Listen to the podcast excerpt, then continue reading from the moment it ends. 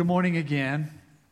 We are in First John this morning, the, the first letter from John. So, this is not the Gospel of John, but if you have your Bible this morning, uh, First John is toward the back, fourth to last book. If you have a Bible app, of course, you can just type in First John, chapter 2, and there you will be. The Apostle John, who is writing this letter along with those who lead the church with him, because it says several times we, uh, are having a problem this morning in 1 John. There has been a church split. In fact, their church split is in progress. People are leaving their church. And uh, these people are saying they're doing so because they have become enlightened. The people who are leaving John's church say that they now understand that Jesus was not human at all. He was a purely spiritual being, they are saying, who came to save not the body, but just the soul. And so the folks who are leaving John's church say now they are so filled with light in their mind that they understand they are free to do whatever they want with their body because salvation has nothing to do with the physical, only the spiritual. And they claim that they learned this, of all places, from reading the Gospel of John. And so now they're leaving the church and they're taking other people with them. So the Apostle John and those around him write this letter called First John, we now call it, to send around at least to all the churches in Ephesus, but possibly to all the churches in Asia Minor, which we now call Turkey. He wants to tell them in this letter, first of all, how to correctly understand the Gospel of John. And John should know something about it since he in this community wrote it. The next thing he wants to let them know is that this group that's leaving the church is dangerous. The first thing he wants to do is take uh, to task this notion that these people who are leaving so that they can go do God only knows what with their new free bodies, that they are not enlightened. And he says that he can prove it. 1 John chapter 2 verse 4 he says, if someone claims I know God but doesn't obey God's commandments, that person is a liar and not living in the truth. All right, so he's implying here they are breaking God's commandments. I wonder which one. He goes on in verse 6 to say, Those who say they live in God should live their lives as Jesus did. Well, we know from the Gospel of John, living in God is a big thing. Remember that big sermon Jesus gives in the Gospel of John? I am the vine, you are the branches, live in me. Huge section of the Gospel of John. He's saying, well, if these people lived in God, they'd be living like Jesus did. So he's implying that they're not living like Jesus did. I wonder what they're doing that's not living like Jesus did. Well, he answers both questions in chapter 2, verse 9 through 11. If anyone claims, I am living in the light, but hates a Christian brother or sister, that person is still living in darkness.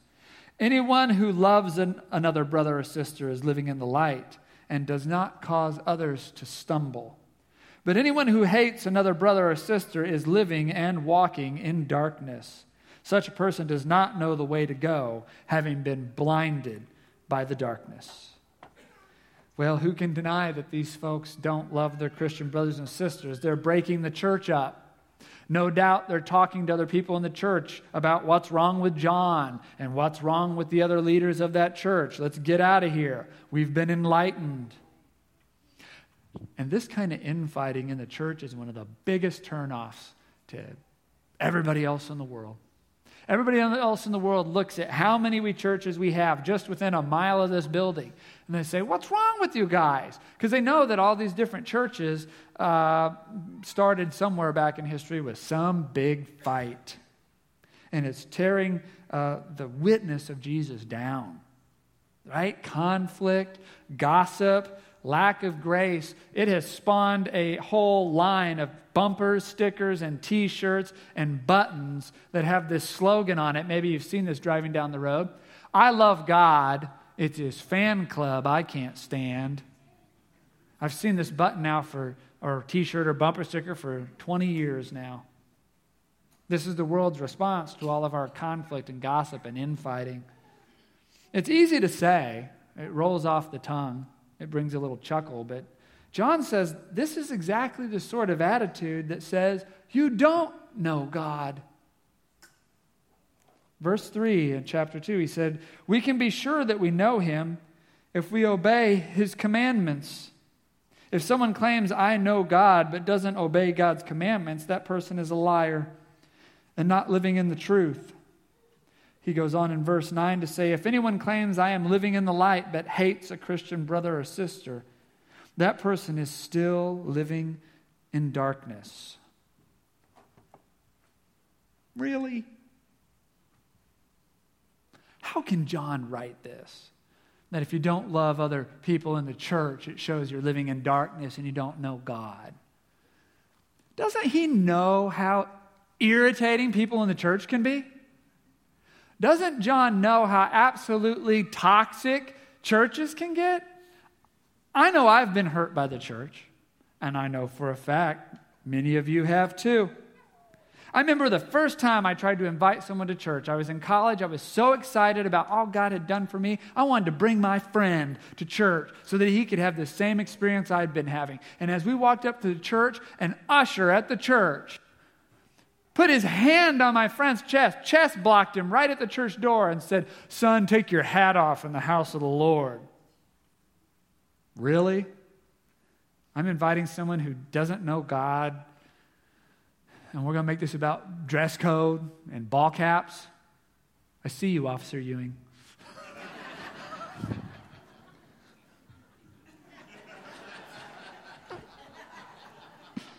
We're going to make this about dress code and ball caps. For, he's probably got something hidden under that hat we don't want to see. Okay. All right. I've been hurt by the church. And I know some of you have been hurt by the church. When I was getting ordained, the denomination I was a part of at that time uh, failed me twice on my ordination exams for the misuse of a single word. And so, after a year of testing and retesting, I went for my third retest, and they all sat there and hemmed and hawed and finally said, Well, we could tell you're a Christian. Well, thanks. But we're, we're going to go ahead and ordain you. Thanks again. But we're going to assign you a tutor to clean up your vocabulary about this Christian buzzword. Really? We prolonged this for a year. I'm fresh out of seminary. I want to proclaim the good news of Jesus Christ, and we're proclaiming this over a vocabulary lesson. Okay. I've been hurt by the church, and I know that some of you have been hurt by the church. A long time ago, many years ago, but, but in this congregation, I had a friend who came to me and he said he could no longer stand to be in church with me, and he could not stand this church because it is so liberal. Now, that really burns me up because I grew up in a very liberal church, and frankly, I don't think most people know, would know a liberal church, a real liberal church, you know, if the purely human Jesus woke up from his coma in the tomb and smacked him with his forged copy of the Gospel of Thomas. But, okay, we're liberal. I said, why? He said, because of the creation evolution thing. So, what are you talking about? He said, because you don't teach that the days of creation are seven consecutive, literal, 24 hours a day. I said, you got to be kidding me. Half the people in this congregation believe that the creation happened in seven literal 24 consecutive days. He said, Yeah, but only half. And you don't tell the other half to believe that too. I said, We have some room for this. Is this what it's going to be all about? He said, Yes, this is what it's going to be all about. You're liberal. This whole place is liberal. I can't stand this place. And he left the church. I was devastated because that was my first time having somebody tell me they're leaving the church because of me. A week after he was gone, I was eating at a restaurant, and a young lady from our congregation, 16 years old, she happened to be our server. And she told me how relieved she was that he was gone. Because she babysat for the family for extra money, and at the end of each night after he paid her, he and his wife would invite her to join them in their bedroom and spend the night. Well, who's liberal now? I know what it is to feel rage at brothers and sisters in the church. And the sad thing is, I bet some of you have stories that make my stories pale to insignificance at the level of hurt that you've been hurt. So, how is John writing that if you don't love your Christian brothers and sisters, it means you don't know God? Well, that's because there's some other, some other stories that also would be relevant here. All the stories about me, all the stories about my sin, specifically the stories about my sins against other people in this congregation who I have hurt, and the stories about how Christ came to love me anyway. All the stories about Christ loving unlovable, stiff necked, self righteous me. And John writes this letter to say if you can't love the unlovable in the church too, like Jesus did, then you're not really understanding all the grace that has been shown to you. If I can't extend forgiveness to a usher trying to serve the church who stops somebody at the door for wearing a hat because he's trying to protect whatever it is he's trying to protect. If I can't understand him, then I don't really understand this God who's forgiven me when I've chest blocked people at the church door trying to protect whatever it is I was trying to protect that day. If I can't understand and extend forgiveness to a group of denominational officials who've got too wrapped up in politics and buzzwords, if I can't forgive them, then I'm not abiding in Christ, who tolerated and accepted me for so many years when I was wrapped up in less important things. If I don't care to lead a man to the true light, who claims to be enlightened about the creation of the world, but conducts his marriage in utter darkness. If I don't care to lead this man to the true light, then I really haven't made it out of my own darkness yet. If we can't love the unlovable as Jesus did, we really don't understand what Christ is doing at all. Verse 3. And we can be sure that we know him if we obey his commandments. Verse 5 says, But those who obey God's word truly show how completely they love him. That is how we know we are living in him. Verse 6 Those who say they live in God should live their lives as Jesus did. Well, how? How do we live our life as Jesus did? He tells us in verse 7 Dear friends, I'm not writing a new commandment for you. Rather, this is an old one you've had from the very beginning. This old commandment, to love one another, is the same message you heard before. Yet it is also new. Jesus lived the truth of this commandment, and you are also living it.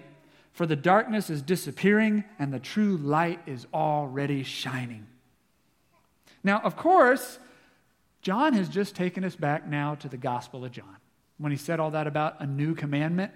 He's taking us back to uh, that passage in the Gospel of John we celebrate every Thursday before Easter, Maundy, Thursday, when Jesus gives the new commandment. So if you've got a bookmark, you want to stay there, but let's go back a minute into the Gospel of John.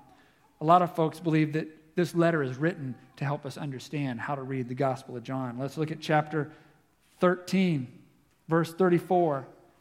Jesus says, So now I am giving you a new commandment love each other. Just as I have loved you, you should love each other.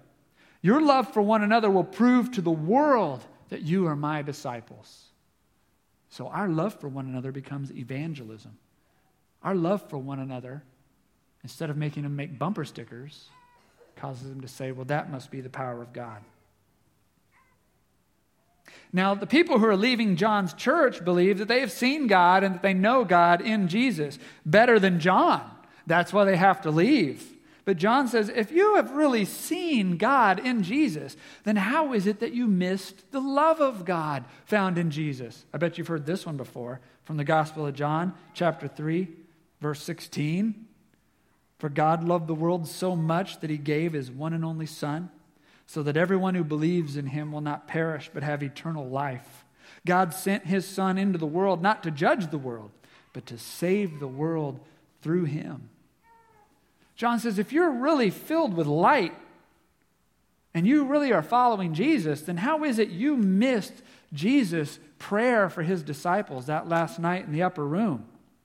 Go to the Gospel of John, chapter 17, verse 21, where Jesus says, I pray they will all be one, just as you and I are one, as you are in me, Father, and I am in you and they may be in us, so that the world will believe you sent me. Jesus says it again. The oneness of the church becomes evangelism, and the world believes that God sent Jesus when they see us forgiving and being one with one another. So, every few years, usually when we're preaching something from John, we pass over one of these passages about church unity and oneness. And so far, I think by the Spirit, it has always come during these times when we have peace in our congregation.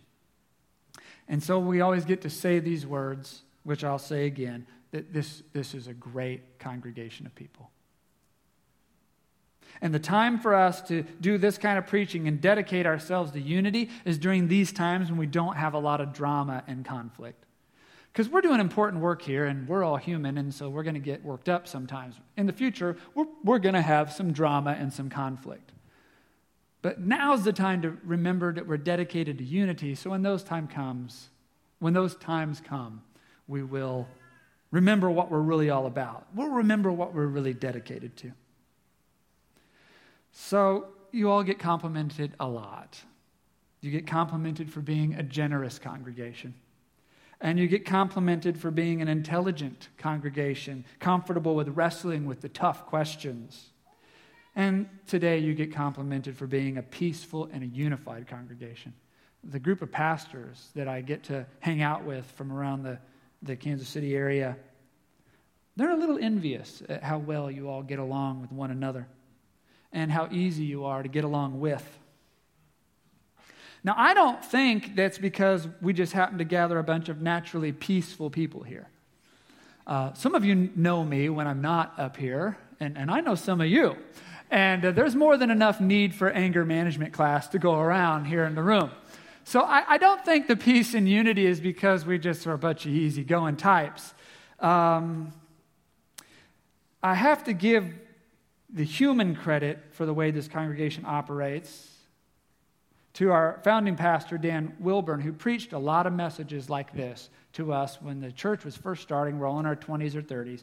A lot of messages like this, right along with let's reach the lost, let's, you know, practice, use our spiritual gifts and leadership and oneness. He soaked this congregation in a marinade of mature conflict resolution until it soaked into us and became a part of our DNA. And so this morning, I'd like to just do my part to carry the baton for a leg of the race and share with all of you what was shared with me so that we can have another 20 years of unity. So, the first thing Dan will always share with us in those messages at, is that the church is no place for gossip. And that comes straight from uh, many pages of the Bible, uh, book of James and Proverbs, if you want to just get hit with it constantly, uh, that there is no place for gossip among us. So if you have a problem with someone here in the church, the, the right place to address that is with that person you have a problem with. Even if you think they won't listen, it doesn't matter. It's not about the effectiveness. Even if you think it won't do any good, it doesn't matter. This is about doing the right thing. And certainly, the right thing is not talking about your issue with some other person. So, we've had this culture in our congregation for a long time that when one of you complains to me about Dan, or one of you complains to Dan about me, we encourage you to call that other pastor and share with them your hurt. And if you don't get it, you don't get the message, and you try to gripe about that a second time, then we'll give you this challenge. Hey, this is obviously a big deal to you. I'm going to give you till next Sunday to contact this person and talk about it with them. And if you don't, we're going to go do that together. That comes right out of Matthew. So just a few years ago, a couple of gals came to my office, and one of the one of the sisters said, "So my sister here tells me, Pastor, that you have done something that hurt her, and she is upset. And I just thought this would be a better place and time to deal with that." And we had a great con- conversation. And we reached an understanding. Although at first, I think this other gal got dragged in there because she had been gossiping about the situation, and this sister gave her the, we'll go talk to him, and we'll go talk to him by next week, and then said, well, let's go right now. Here we are. And I think that she didn't really believe that I would listen to her. Uh, that's what Satan does to us, you know. Even in our own families, tells us no point in talking about it.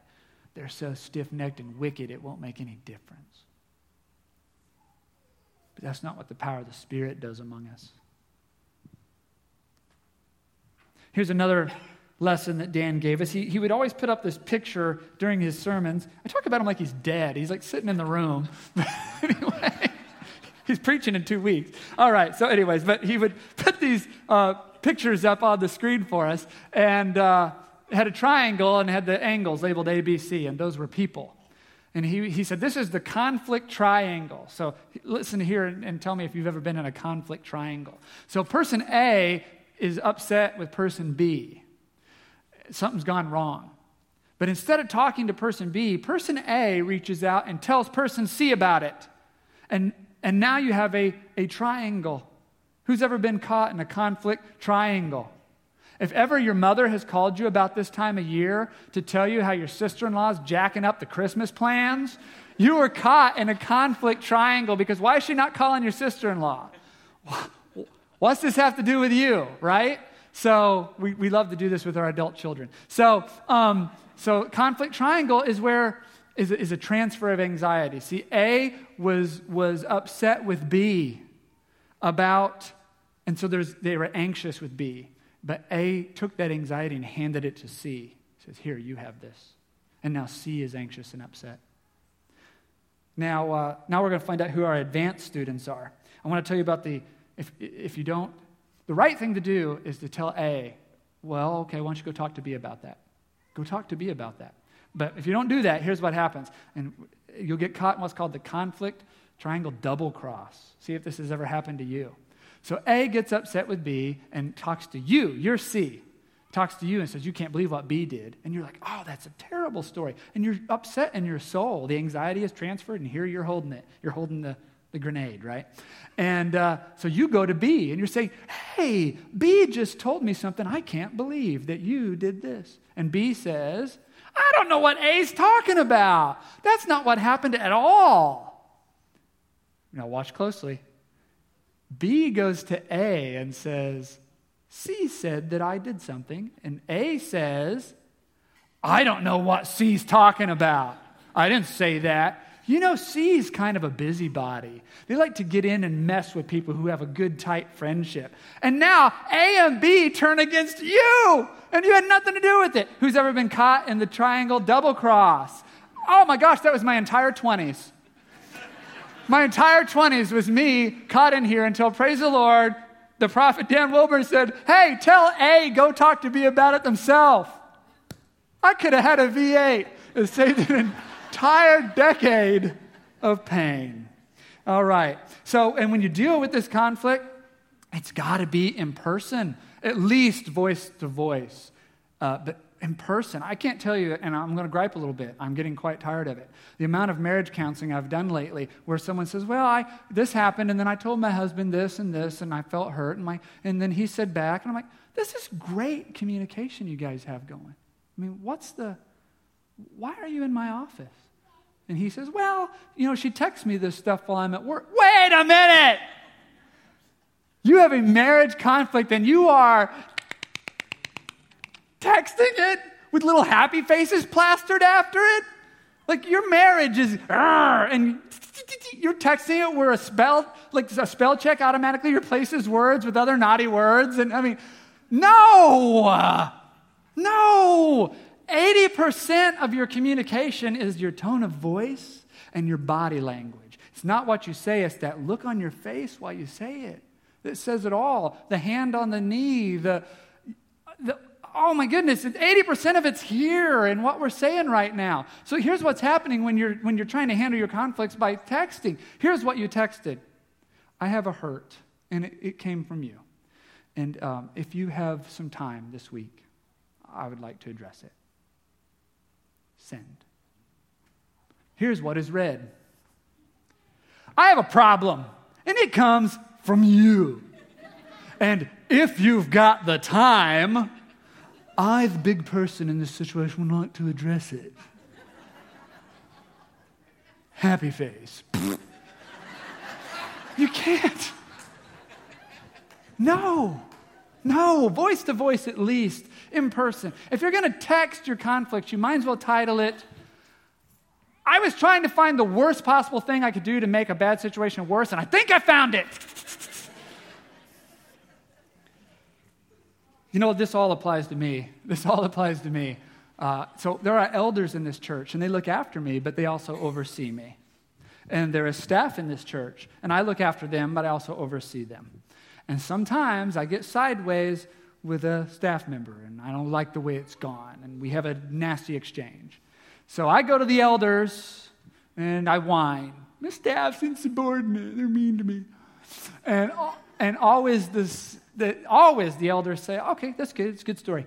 Uh, why don't you go talk to that staff member and then tell us how that conversation goes? So you see what they're doing? I have anxiety that comes from them, and I try to go hand it to the elders, and the elders politely hand it back. Go talk to B and then tell us if there's a problem. Well, I've never had to go back and talk to them. I've never had to go back and talk to them because once I sit down with the staff member, it always turns out it's a little bit me and it's a little bit them and it's a little bit misunderstanding and it's a little bit of something that actually happened months ago that is coloring this situation. So we got to go back and, and deal with that and then we all end up hugging in the end. Although Satan said, you know, they're a terrible person, they won't listen, he was lying as always. As always. For the Spirit of Christ comes and makes us one. Let's have a moment of silence here, and that each of us might give God a moment to say something about this to us in the church. Is there someone in the congregation or a brother or sister that you've been having a, a conflict with, and maybe they don't even know about it? And it's time for a conversation. Something under the surface, something in your marriage, something ignored and Satan has convinced you it's better off, easier not to talk about it. Let's have a moment of silence, see if God would like to say it's time to do something different with that.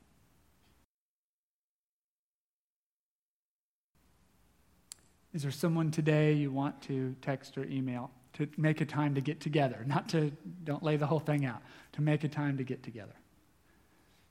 Is there someone you want to just pull aside in the church lobby today and say, hey, is there a time we could talk?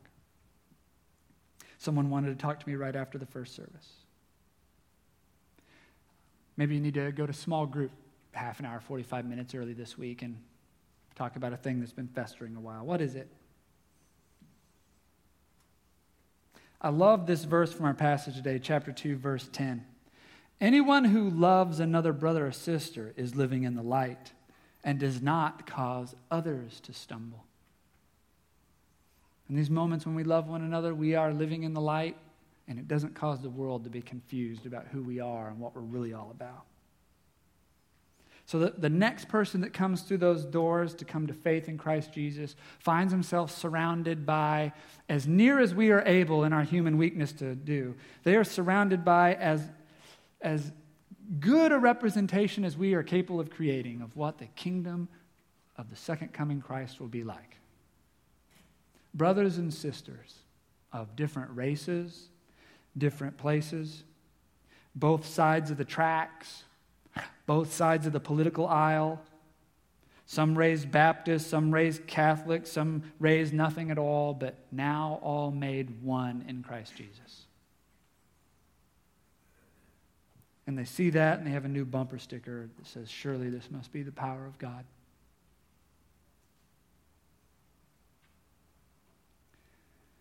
I want to share with you a story from someone right here in our own congregation who had a time of hurt, a time of hurt from the church, and an encounter with God. And uh, let's watch this story together.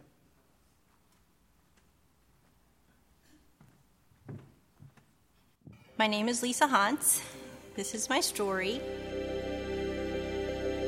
I am an accountant. My husband, Steve, and I have been here 11 years. I have a 19 year old Zach who went through the youth group here, and a 16 year old Nathan, who serves upstairs currently.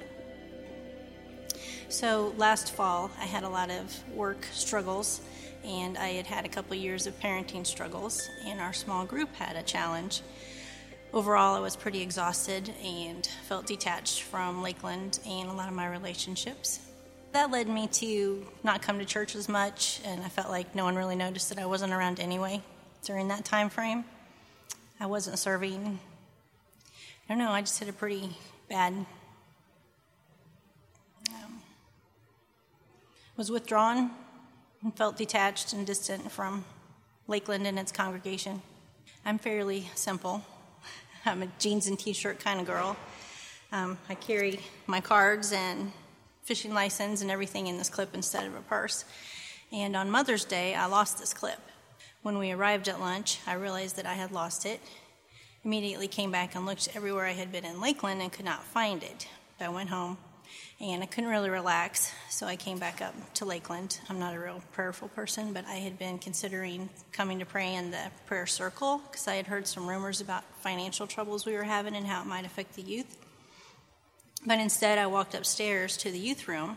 As I walked in, I heard a train whistle, which is significant because years ago, Dan suggested one of my spiritual practices could be just to say a prayer when I hear a train whistle. So when I hear train whistle, I say the Lord's Prayer, and I felt like when I heard that train whistle as I walked into the upstairs room, that was my confirmation that I really should be up here and, you know, just kind of walk around the building and pray some. As I walked out of that room, that's when that huge storm came in, and it was just thundering, and the rain was pouring down. So it was a very surreal experience because I was the only person in the building.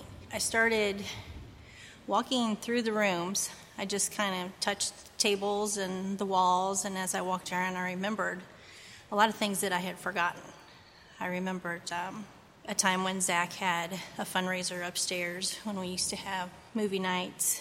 I thought about when Michael got the pie in his face and Nathan giving announcements upstairs. And then I went over to the old kids' home room, and I remembered serving over there, and uh, the mouse that was in Garrett's beard in the Dawn Treader skit, walking along the upstairs overlooking the soccer field, I could hear the rain pounding on the roof, and I felt like I was wrapped up in a blanket and just loved. So as I made my way into the sanctuary, I thought I would just kind of walk along and touch the chairs and pray, mainly for new seekers, new believers, people like me, and um, find a community here and find the love of Jesus here. And as I walked back down the west wall from that angle, I could see my cards under my chair. And so I just kind of grinned and said, Okay, God, that's a pretty funny way to get me back up here. So I knew I, I, knew we needed to do something. I wasn't sure what it was, and I, I went home and told Steve about what had happened. And a few weeks after that, we had our congregational meeting about the budget cuts. After that, our family decided to make a one-time donation and to increase our tithing a little bit and we just, and Steve and I decided we would start signing up to serve. And so now I'm back serving eighth grade girls and Experience Station, and our small group's taken on two more people. And I'm excited to be here and appreciative of what's here. And I think about people who just walk in and out like I was, and um, they don't really stop and look around. And, and there's a family here, people that care about you, people have cared about my kids when they were difficult to care about, and people who have loved Steve and I when we were nearly impossible to love. So I just wish everyone could have the experience to have your life, your church life, pass before your eyes and remind you that you shouldn't take it for granted.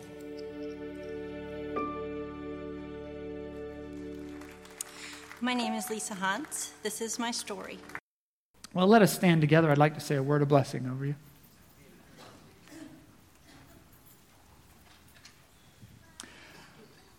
May God's voice be louder than any other voice in your life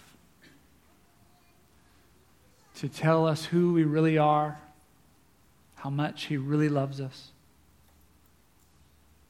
to show us the way that leads to wisdom and, and to His kingdom.